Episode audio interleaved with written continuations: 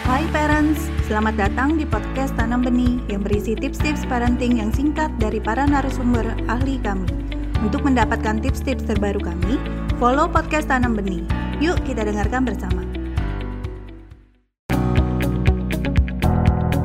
Di remaja banyak sekali perubahan yang terjadi kalau dibandingkan ketika anak di fase sebelumnya dan fase masuk remaja.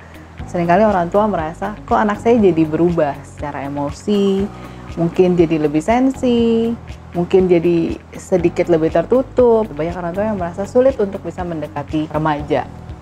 Sebenarnya di fase remaja itu banyak sekali perubahan yang terjadi, baik secara fisik, secara kognitif atau cara berpikir, secara emosi dan sosial, mereka banyak sekali perubahan yang dialami. Remaja itu usianya sekitar 11-12 tahun sampai 19-20 tahun. Biasanya kalau perubahan secara fisik yang lebih dulu itu adalah yang remaja perempuan. Remaja laki-laki biasanya 2-3 tahun setelah perempuan baru akan terlihat bedanya. Kalau yang di remaja putri di SMP 1 mungkin sudah mulai kelihatan perubahan secara fisik.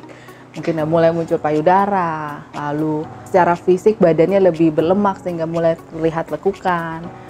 Lalu juga mulai terjadinya menarche. Menarche itu menstruasi pertama. Itu secara fisik yang terlihat. Kalau yang di laki-laki terjadi perubahan baik dari fisik, secara tinggi badan akan berubah. Lalu suaranya yang terlihat mungkin kayak pecah suaranya. Lalu juga secara organ seksualnya juga mulai berkembang. Mengalami yang pertama disebut mimpi basah yang dikenal. Sebenarnya itu ejakulasi sperma. Perubahan-perubahan ini baru secara fisik saja nih. Terima kasih telah mendengarkan podcast Tanam Benih.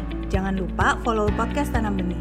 Tidak pernah ada kata terlambat loh untuk belajar.